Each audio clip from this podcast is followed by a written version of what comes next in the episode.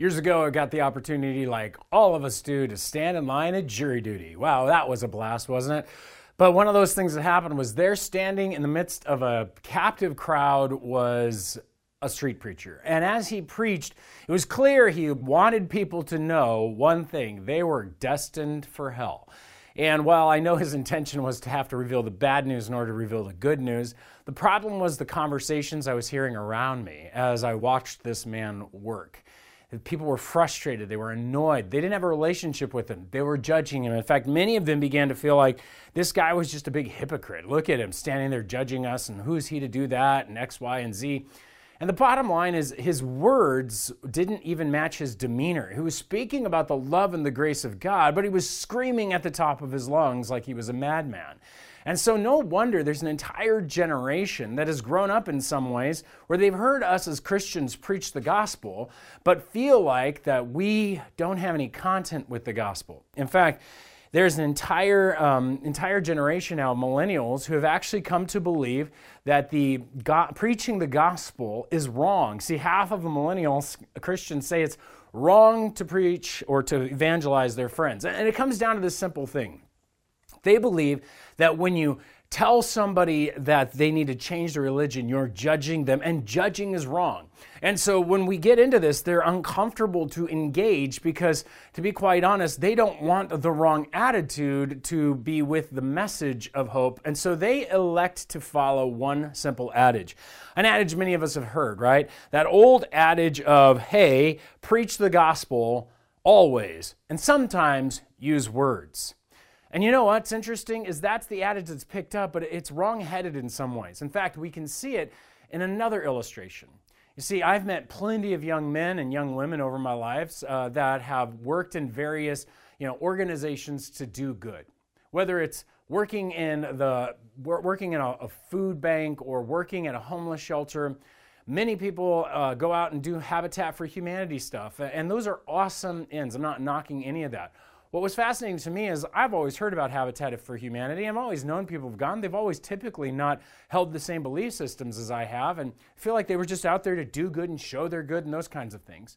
But in the end, I was listening to an, uh, to an interview on a podcast with the president of Habitat for Humanity, and it blew me away when I found out he was an, just an avowed Christian, loved Jesus, wanted the organization to work for Jesus, but never spoke about Jesus directly with his Habitat for humanity stuff. And I was amazed because that's the idea. Hey, here I can do all kinds of good works. They should see Jesus, right? Except we don't. Because there's lots of ways to interpret good works. We have to use words. We have to engage. In fact, if you want to think about it, there's an old illustration out there with an airplane.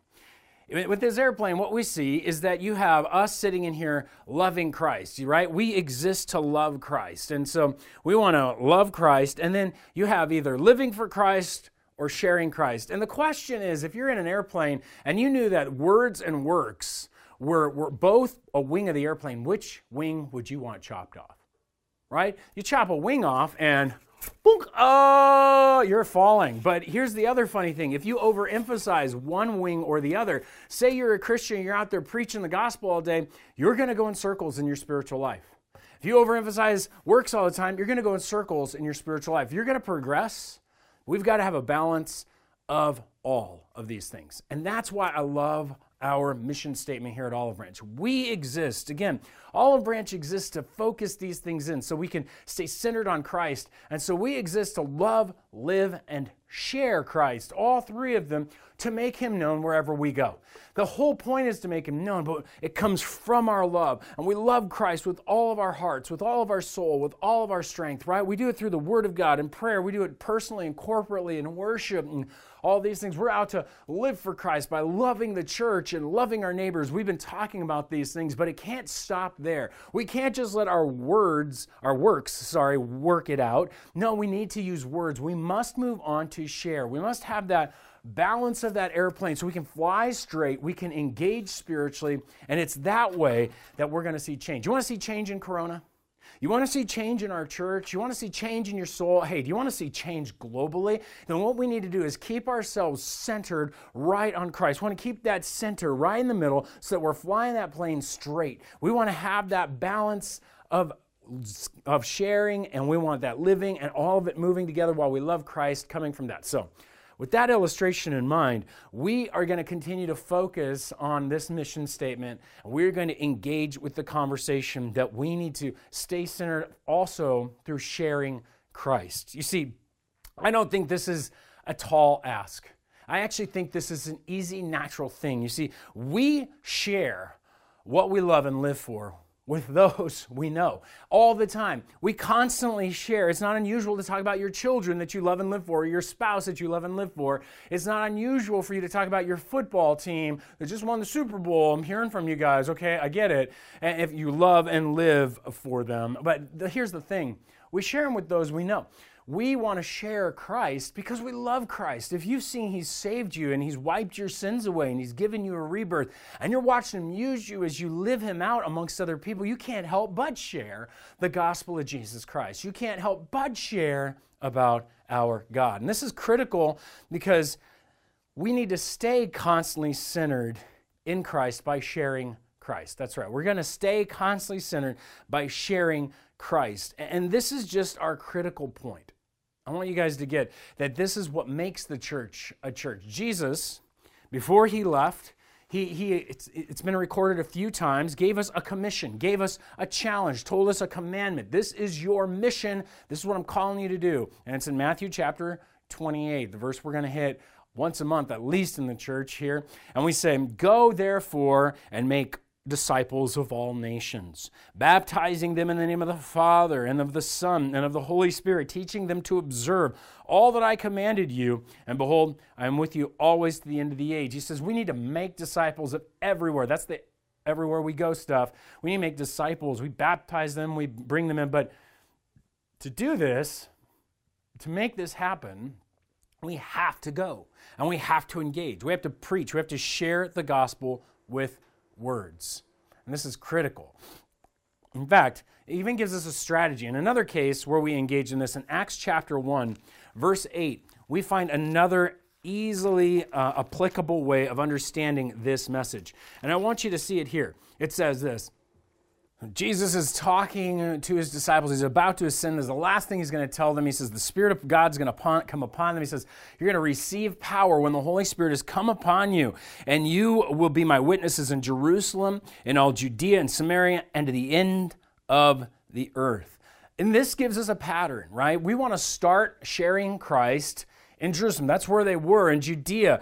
This is locally. We start locally and then it moves globally. The adventure begins right outside our door. If you're going to fly that plane and have that share and you're going to have that, that other aspect of living for Christ, we're going to do this all. It happens locally first. We've got to take off from where we are if we're going to go somewhere further. And so I want to encourage you guys to think locally. We have to share Christ locally, right here. I think this is the one that we think of the most.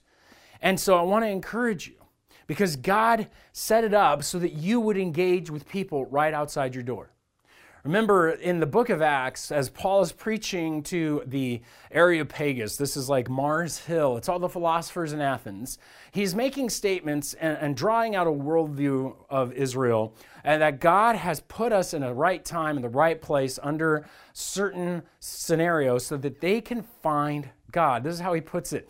He made from one man every nation of mankind to live on all the face of the earth, having determined the allotted periods and the boundaries of their dwelling place. So he's placed people where they're going to be, when they're going to be, that they should seek God and perhaps feel their way toward him and find him, yet he is actually not far from each one of us. And I believe that that means you and I have been placed in those places.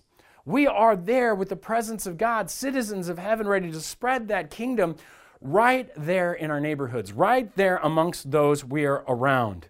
And this is critical because, you know, here's the thing. If we share with oh, what we love and what we live with those we know, if, we share, let me say that again, what we love and live for with those we know, and we love and live for Christ, but we're not sharing Him, it's probably because we don't know anybody to do so right? In that equation, if I love and live Christ, and I'm like, yes, I do this, but you don't have anybody to share him with, it's because we're not being intentional to make those accidental relationships we were talking about last week intentional relationships. What I want to encourage you guys is to engage because there's been evidence, and I'll show you this small graph. It comes from um, this Just Walk Across the Room book, and it's about evangelism. They say, look, they, they've discovered that in many cases, the interaction with people far from God, interaction with people who wouldn't proclaim Christianity, when you are brand new as a Christian, is roughly around 20 people. You have 20 friends. Most everybody you know before you're a Christian is somebody who is far from God, who doesn't know God. But then within one year, it drops in half. By two years, by the time you are eight years in, you don't know anybody. And I attest in my life, it's been difficult. I have to be intentional to continue to build relationships with people who are far from God, and it's not easy because I don't even have a workplace environment to do that, right? I have to make the choice to figure out a way to do it and be intentional about it. I have the choice to do it, but am I making the choice to do it? Are you making the choice to do it? Because we've been given a commission to bring the message of Jesus to this world. Works aren't going to cut it out only. We've got to have words, and so we need to share as well. And so I want to encourage you to engage and become somebody who finishes off the equation. We're going to share that which we love and live for with those we know. So let's get to know some people we can share Him with. And so that brings up a question. First and foremost, how do I connect? This is my struggle because I'm an introvert. I get a little freaked out. I, I, have difficulty, but I want to challenge you first and foremost to go back to last week and just start in the simplest place of living by loving your neighbors. Living for Christ by loving your neighbors. Get to know your neighbors. Use that being neighborly uh, ability, this, this, little handbook to help you kind of be able to know your neighbors well, connect with them, being praying for them. It's as simple as going door to door, praying for your neighbors. And we did this we discovered there was a brand new Christian couple in our community that had just moved in, hadn't met anybody. We had a couple people didn't want to answer the door. We had one person whose husband was on a ventilator and we were praying for that person. Look, we had one person didn't really happy we are there, but we were glad to connect with them anyway. It doesn't matter. We were just trying to show our faces through masks and connect with them.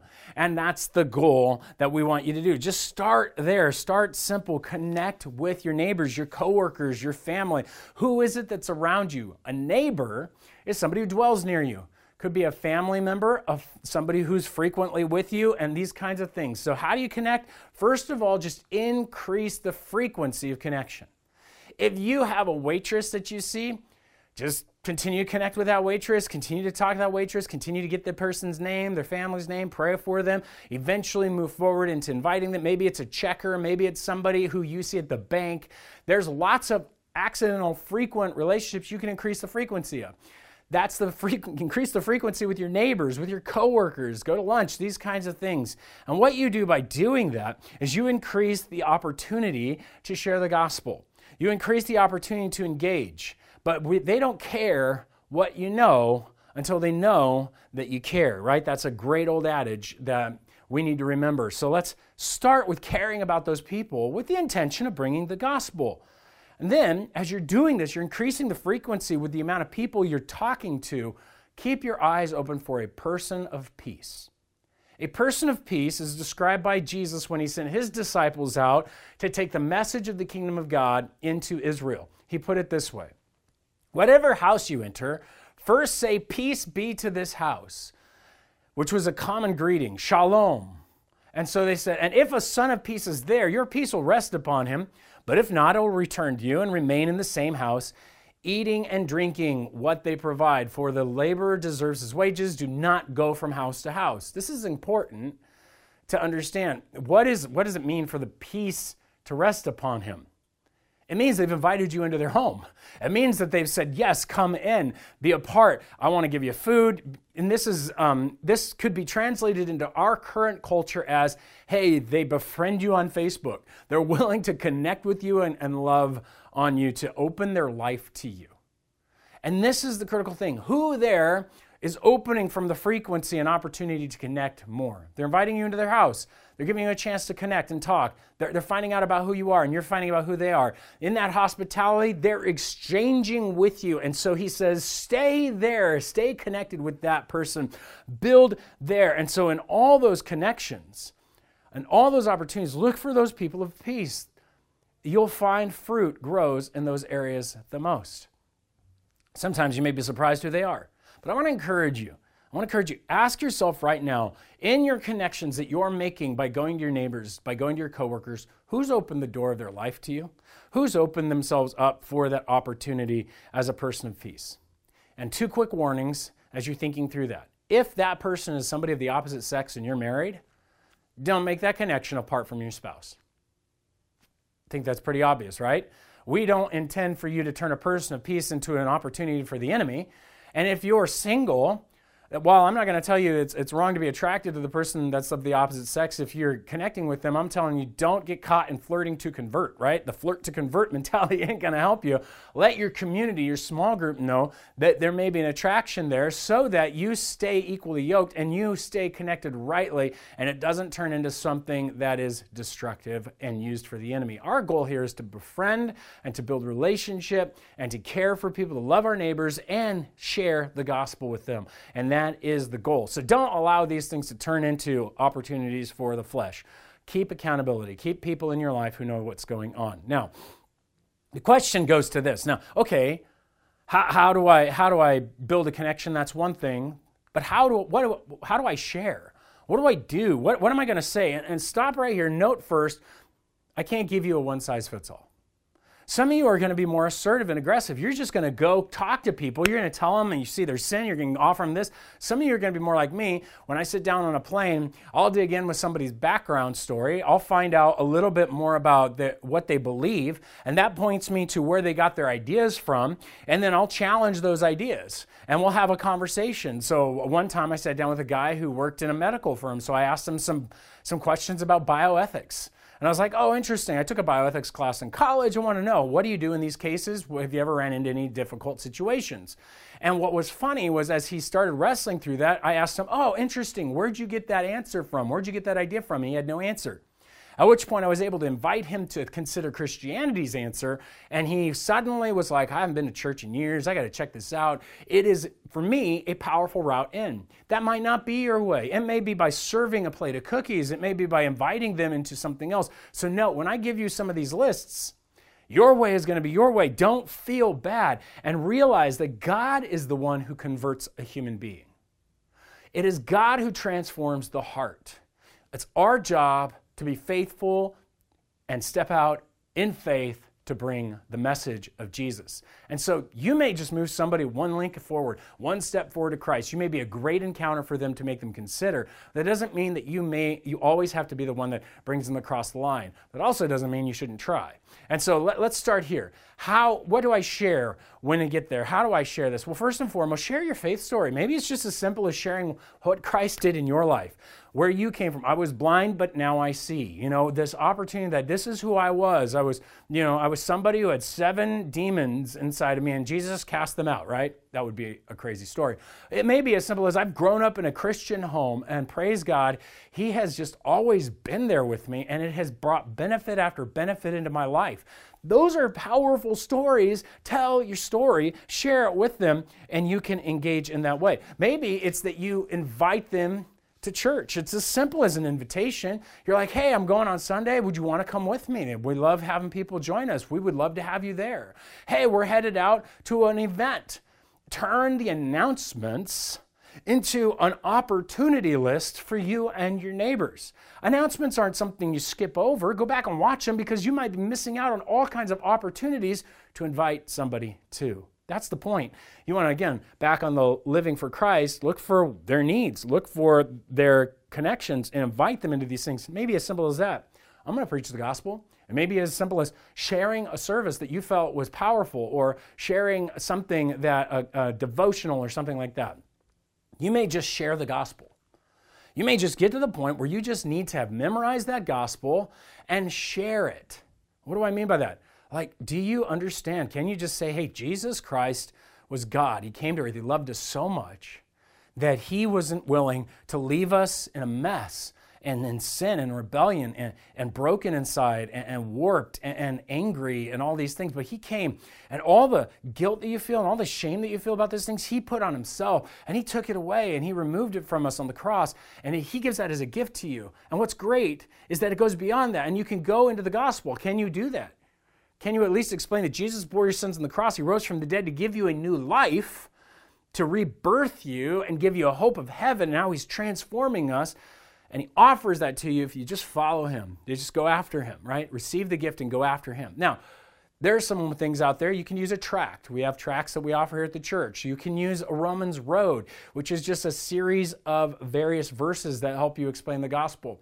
Ultimately, I want to encourage you when our share keystone opens up, take the share keystone. It's the least taken, and I believe it's the most critical because if you're just going to fly around with only one wing, you're going to fail. So you need to know how to fly straight, know how to share the gospel as much as you live your love for Christ. Now, all that being said, you can even share more. What you can share answers. You know, they may have questions and, and things going on in their life, struggles that are happening, and you can share the gospel in these things. You can share answers to their questions. You can invite them to starting point. We pointed that out.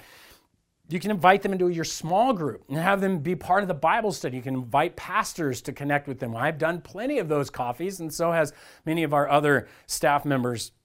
You can share with them online content that works, but there are answers to the questions. Do not answer with, oh, I just have faith. No, here's the answer you're going to give. You run into a question that you don't know, say, I don't know, but I know people who do have an answer to that. Let's go find out. Then you've invited them on the journey and the adventure. You allow them to explore Christ, and it's not something you're afraid of. We stand in confidence in Christ. And so that's how you share. Those are things you can share, but when? I don't want to jump the gun. I don't want to make it sound awkward. I don't want to, you know, I get it. When do I share is a great question. And so I want to encourage you. Here's a simple list. Number one, when God prompts you to share.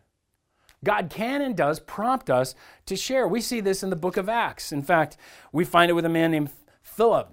As he was called out there and engaging with people, he's like, the Lord said to Philip, Hey, go out and rise toward the south to the road that goes down to Jerusalem to Gaza. So he heads out in the middle of this desert and he, he went just as God told him to, not sure what he's going to find there.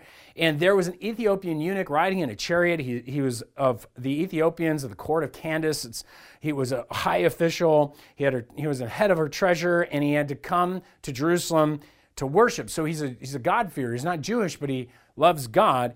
And as he's returning, he's reading the scriptures, and the Spirit of God said to Philip, Go over and join this chariot. Now, Philip doesn't know any of this stuff. Philip sees a chariot. Philip sees a guy rolling through the desert, and God says, Go join this chariot. So Philip ran to him and heard him reading Isaiah the prophet. Hey, open access opportunity. And asked him this question. He entered with a question Do you understand what you're reading? He said, How can I unless someone guides me? He invited Philip to come and sit with him. This is awesome. He listens to the prompting of the Spirit, steps in. This man gets baptized, comes to Christ, is considered, in at least in church legend, the, the beginning point of the church in Ethiopia. This is a powerful, powerful thought that we can simply hear what God is doing. So keep your ears open to the Spirit of God. He will encourage you to bring the message at the right time. And so, when do you share? When the Spirit of God prompts you. When do you share? When they ask about your faith right? If you're living for Christ and you're engaged in their life, and there comes a point they're going to say, Why do you keep going to church? Why do you do these things? Why do you do this? Why are you a Christian? I don't get it. You people are all crazy, blah, blah, blah. You know, awesome. Now you have an opportunity. When they ask about your faith, Peter says this in your hearts, honor Christ as the Lord. Set him apart as holy. He's your leader, He's your Lord. Don't compromise that. But always be prepared to make a defense, an answer, an apology, an apologetic. That's the word. Is to be ready to give a defense to anyone asks you for a reason for the hope that's in you. And do it with gentleness and respect. We're not angry at them. We love them. We respect them. We invite them in. We don't have to be judgy and preachy. We can be, in fact, overwhelmingly hospitable as Christ was to us and just say, Come join me. Come be a part of this. I want to tell you. Let me show you.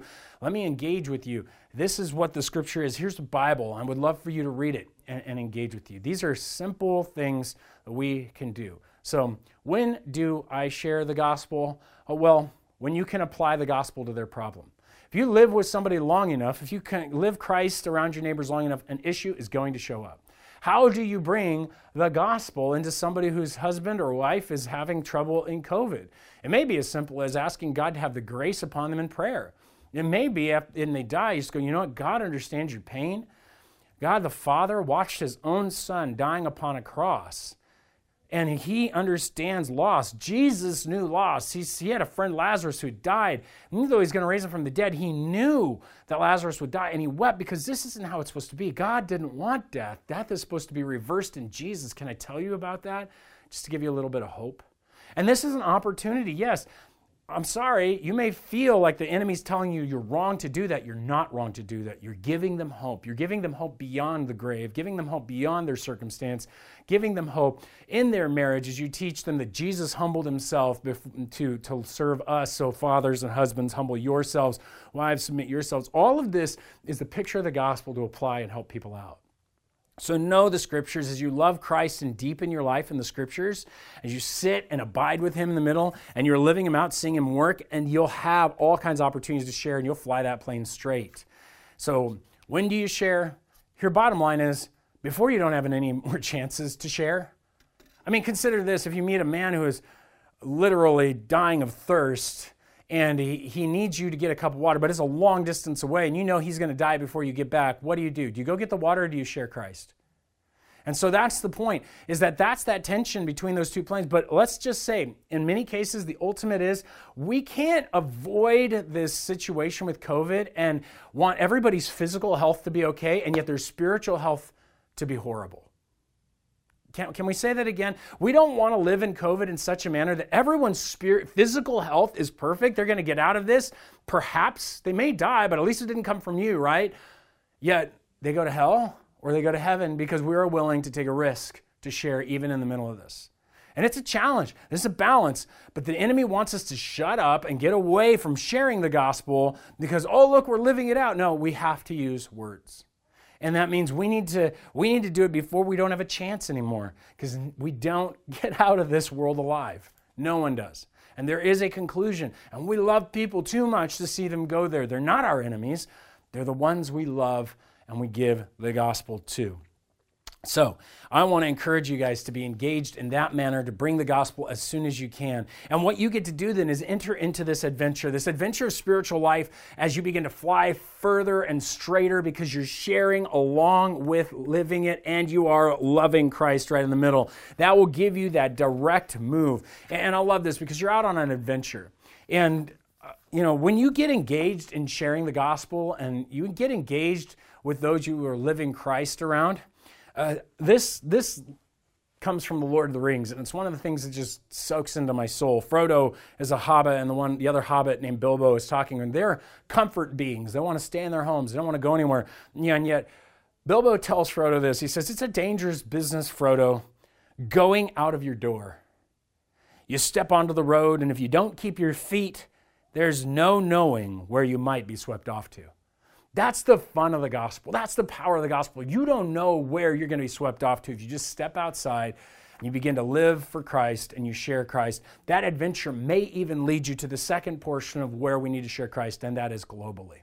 We need to share globally. See, he says, Go therefore and make disciples of all nations. That means all the different ethnic, all the different people groups, all those groups he placed in all those different nations. We must, we must share Christ globally where he isn't known because there are places that his me- the message hasn't gotten to yet. There's places that the gospel hasn't reached to. And we want to put our mind as a church, I'm talking corporately right now, on those who haven't received the gospel. This was Paul's movement. He said, um, we need to go get them. We need to get out there to them because if we don't have a relationship with them, how are they going to know? How will they call on him who they have not believed? They haven't heard about Jesus. We need to get it to them. How are they to believe in him who they've never heard. And how are they to hear without someone preaching? We got to have somebody there preaching. And how are they to preach unless they're sent? As it is written, how beautiful are the feet of those who preach the good news. And that's the case for us. How are we going to see the gospel go global and go to the nations, go to your neighbors, and then beyond if we don't go? If we're not sending people, and that's the aim. We want to send people to the unreached people of the world. And what is the unreached people? Well, I want you to quickly watch this little short video to give you that information. So check this out. What is a UPG? UPG stands for Unreached People Group, but to understand what that means, we need to first talk about people groups. When Jesus told his followers, Go and make disciples of all nations, The Greek words he used were ta ethne, meaning all ethnic groups or people groups. So, what is a people group? A people group is basically a group of individuals that have a common sense of history, language, beliefs, and identity. It is pretty much a group of people that considers us, us, and everyone else, them. While there are about 196 countries in the world today, there are over 16,000 distinct people groups. Let's look at Pakistan as an example. That is one nation going by our English word, but ethnically, Pakistan has over 400 distinct nations or people groups within its borders. Around 7,000 of those 16,000 total people groups are considered UPGs, or unreached people groups. A group is considered unreached if less than 2% of their population is evangelical Christian. That is, it has too few true believers to evangelize and disciple the rest of the people group. Almost 3 billion people fall into this category. Over 3,000 of those 7,000 unreached people groups are considered UUPGs, or unengaged unreached people groups. These people groups have no churches, no believers, no missionaries, and no one actively focused on engaging them. 95% of all unreached people groups are located in the part of the world between 10 degrees latitude and 40 degrees latitude, stretching from North Africa to Southeast Asia. We call this the 1040 window. It's in the 1040 window that most of the major non Christian religions hold sway. Collectively, they are known as the Thumb people tribal, Hindu, unreligious, including many Chinese, Muslim, and Buddhist. Jesus said that the gospel of the kingdom would be preached as a testimony to Ta ethne, all people groups, and then the end would come. Less than 3% of our total cross cultural missionary force is working with unreached people groups we must go to the unreached. At the same time, it's estimated that over 350 unreached people groups are living in the United States today as immigrants, refugees, and international students. We must welcome the unreached. Christ commands us to make disciples of all nations. Jesus is alive. His mission for us is clear, yet the task stands incomplete. Together, we can change that.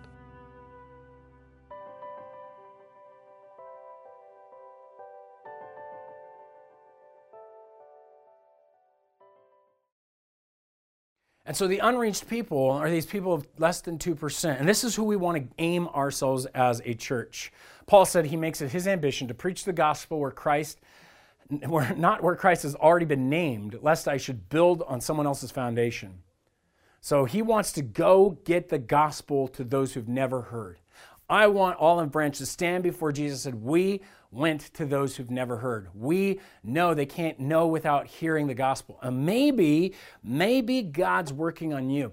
Maybe not this year, but keep your heart open. What if God is calling you, as some of our own people in our own church have taken this. They have sold everything. They have moved out of the country. They've gone to locations that people in the United States would never go to for the sake of bringing a message of Jesus to others. That is loving and living and sharing Christ wherever you go. That is the key. And what I love to see is us do these kinds of things. And so you're sitting there at home going like, oh, well, I can't go. I don't. Yes, we have lots of excuses, but just put the excuses aside for a minute. What if, as you go locally, God begins to call you globally? What if, as it said, you find that there's an unreached people group living on your block? Invite them in, welcome them to your home, get engaged. What if you find out they're in your city? What if there's a heartbeat that starts when you're going to that restaurant of that particular food and suddenly God's like, This is what I have for you? Will you listen? Will you take it in? See, we are all to share globally in some way. Now, not all of us are going to go, but let me just give you some ways that you can do that. Number one, pray. We pray for the nations. We've been praying for the nations. We, we, we, have been engaged in praying for these various nations now for two months. We're going to do it all year long, and we're going to keep doing it because we want the gospel to go to the nations. We want the gospel to be engaged where he is not known, that 1040 window and all those places. And so I want you to be praying. Pray daily. When we pray, Your kingdom come, Your will be done. When you're in that short time of prayer, that means pray that the gospel would come to those nations. Pray that it would go locally and globally because we love, live, and share Christ. Second is give. And yes, we need to pour money into the opportunities in these nations. That's not to use the money in those nations necessarily, but to make sure that all those airplane fees, visa fees, all of that, finances, housing, you name it, and then the then the ministry stuff is able to be paid for. We should have more people going more people available more finances available. And yet we've been having to strip away missionaries throughout the globe because finances are low. Yes, giving is critical. It's one of the ways that you can encourage and bless our missionaries that are abroad. And I just encourage you. Um, I'm just going to put it this way regardless what you see on their Facebook posts, I know that they love Jesus. And I know sometimes they're not getting the information you're getting. So be gracious to them. And if you've abandoned one of our um, one of our missionaries because you didn't like something that they may have posted, no, they're only getting CNN. They're only getting one group of information. They're not getting another side. And not saying anything about that, but I'm just saying that if it's opposite of what you think, just trust that they're preaching the gospel. Just trust that they have the opportunity to bring the message there and they're doing their work there. And that is something separate from our local American politics. And I say that on purpose because this is about the gospel. I know that they're being theologically right when they preach the gospel and they're bringing it to the nations. That's critical. That's what we long to see. I just want to encourage you guys please don't bring your American frustrations into the global outreach. It's hard, it's frustrating at times, I get it, but please don't abandon as we give. Now, also, welcome those people from the other out, from those nations into your home. I already said that. You might meet them, bring them into your home. Then experience some mission. How do I do that? When you see one of our videos, watch it, share it, engage with it, go out and research. My daughter's doing all kinds of research on persecuted groups and um, unreached peoples and these kinds of things. Read those letters when they come to you. They keep you connected. More importantly than any Facebook post is the, is the emails that will come directly to you if you're part of their team. They see that you open it, they know if you've read it. Check your junk mail, they come on a regular basis, but be a part of the experience with them and then potentially go. Our goal is to offer you opportunities to explore, explore over, over a border somewhere, starting in Mexico, going out and helping engage in these places. Guys, we want to be able to be a people who see the gospel go, and you may be called, but how would you know if you haven't gone somewhere to see what it's really like? And so we want you to have these experiences. We want you to have you go. These are all the some of the ways that we can begin to engage. There's lots of options. Don't limit yourself in not going globally, saying that's not my job. It is all our job as a church to do this together, to share locally and globally. And it's going to take that because it takes more time, more money, more effort to build a relationship with a people who speak a different language, who have a different culture, who live in places that are remote, who don't have the internet, who don't have these things. Guys, it takes a lot and it's going to take all of our effort. And I'm just proud that you guys are engaged in that already and that we get to do this together. I want to encourage you to keep going and to keep pressing on.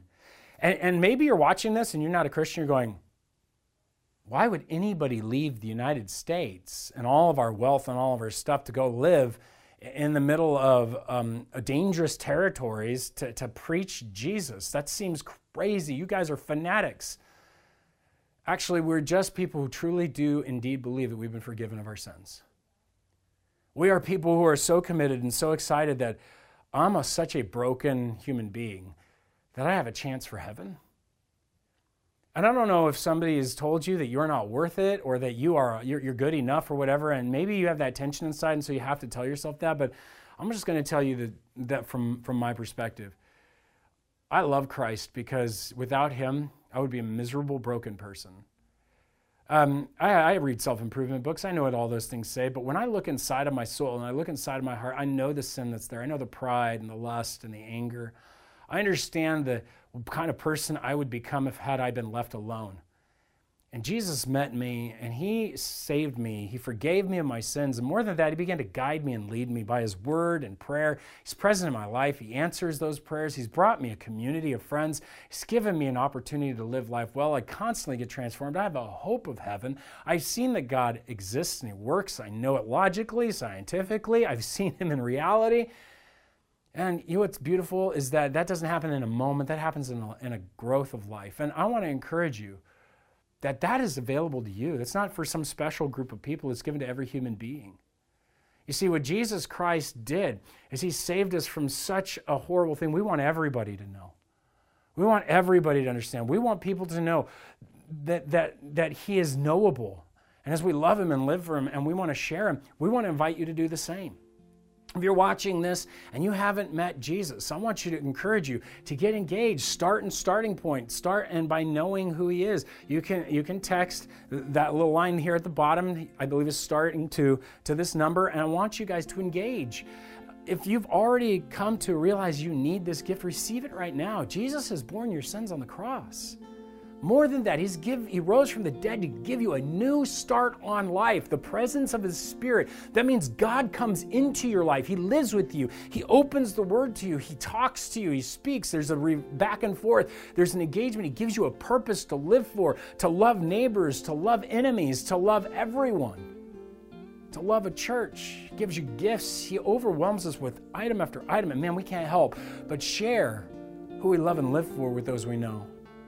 So if you're watching this because somebody is sharing this with you because they love you and they want to share with you this awesome message that Jesus Christ, no matter where you're at, was willing to forgive your sins. He loves you that much. He died to bear your sins. God gave you his son so that you would be forgiven and have eternal life. If you would like to receive that right now, just tell God that you want to. Tell him, I am trusting that Jesus Christ is giving me this gift. I trust that he is my Savior and I am going to live and be with him. And if that's you, let us know. We want to help you because this is a beginning point. And we want to help you make a journey forward as you learn to love, live, and share Christ. And so, my final thing is to the rest of the church. Guys, how many of you have a plan? Do you have your plan set? It's not difficult set a simple plan in one of these areas. How are you going to share Christ? Is it, is it just a simple opportunity with the Word? Is it, you're going to memorize the gospel? When you go global, are you going to help a missionary out? Pick a simple plan. And by keeping ourselves centered, we're going to fly straight. We're going to be on that anvil and we're going to see those sparks fly. He's going to shape Olive Branch and He's going to enable us to see the change we long for. You want to see change in our nation? You want to see change in Corona? Change globally, He wants to change in your soul, then let's keep ourselves centered constantly on the Christ that we love, live, and share. Let me pray over us. Father, for those who are considering receiving your gift in Jesus, I pray that you would lead them now. God, for the rest of us who know you, would you please guide us to that plan, that we would put it into our lives, and that we would find ourselves flying straight at you in spiritual development and seeing the changes of world. Empower Olive Branch. Empower us, we pray, for the sake of you being known in Jesus' name.